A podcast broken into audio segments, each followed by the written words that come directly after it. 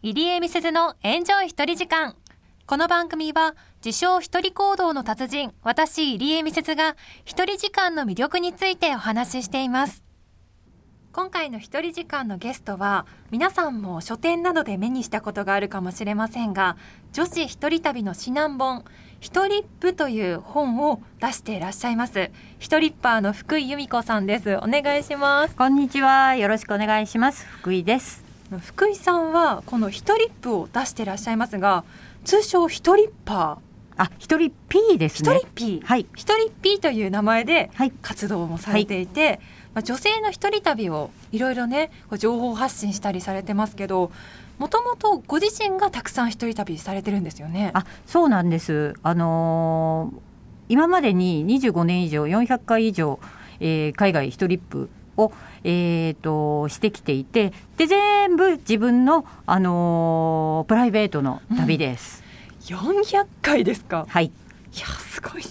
気づいたら400回になってたんですけれど、はい、あのー、でも400回の内訳は結構あの400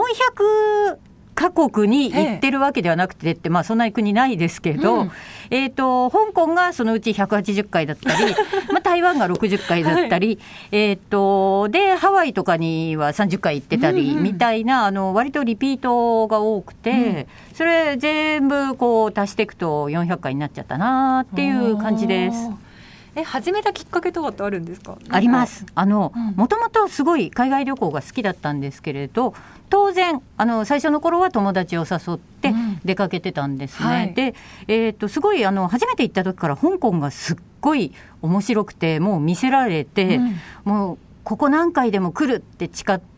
で半年に1回ぐらいですかね、うん、香港に通い始めて、はい、でとある時どうしても一緒に行く友達が見つからなくて、うん、あのタイミングが合う友達がいなくて、うん、でどうしようって思ったんですけど、まあ、一回行っちゃうかと思って。うん。えーと、一人で香港に行ったのが最初の一人っぷ海外の一人っぷですね。いやでもすごくわかります。私も一人旅好きででもなかなかこう旅行きたいなってなっても相手が見つからなかったり。ですよね。社会人になると結構大変ですよね、はい、休み合わせるのも難しかったり、うん、いろいろありますもんね。はいそうなんですよ。そかそういうのがきっかけで始めてそこからこうどんどんいろんな国に行ったりもしてるってことなんですね。あの初めて香港に行った時に確かにすごいちょっと不安な気持ちとともに、うん、あのその香港一人旅に初めて行った時、うんうん、でえっ、ー、とまあ機内のではちょっと不安だなとは思ってたんですけど、まあ、いざ降りて入国審査を終えて香港に入国して、はい、でその瞬間にあってすごい思ってあ。のいつもだったらそこで一緒に行ってる友達と、これからどうする、うん、えっと、まず街中に移動するにあたってタクシーに乗るバスに乗る、っていうふうな相談から始まる。でその後でホテルに行った荷物置いてこれからどうするっていうこう何をするにもまず相談しなきゃいけないっていうのが、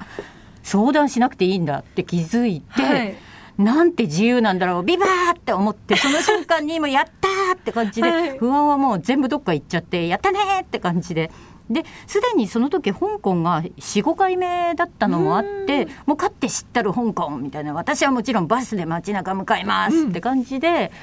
でもすごい200%エンジョイして、はい、でそれ以来なんだ海外一人で行けるじゃんってなって、えー、っと気づいたら400回になってます。えー、いやでもそこもすっごくわかりますね。ちょっと怖い気持ちも最初はあるじゃないですか、うんうんうん。うん、でもやっぱり自由ですよね。そうなんですよ。こんなに自由なんだっていう。うん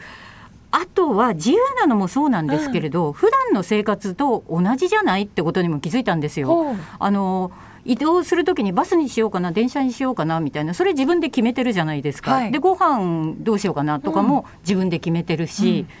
でそれと全く同じことを海外でやってるだけじゃないって気づいて、うんうん、難しいことは一つもないぞでむしろあのー日々の暮らしとか人生とかを舵取りしてるのは自分だよねっていうことを再認識できて、ね、素晴らしい自由フリーダムっていうのをまああのすごいなんだろうえっ、ー、とかん改めて気づかされるのが一人旅だなって思います。わかりました。ちょっともう一人旅についてまだまだお話聞きたいので来週以降もお願いします。はい。はい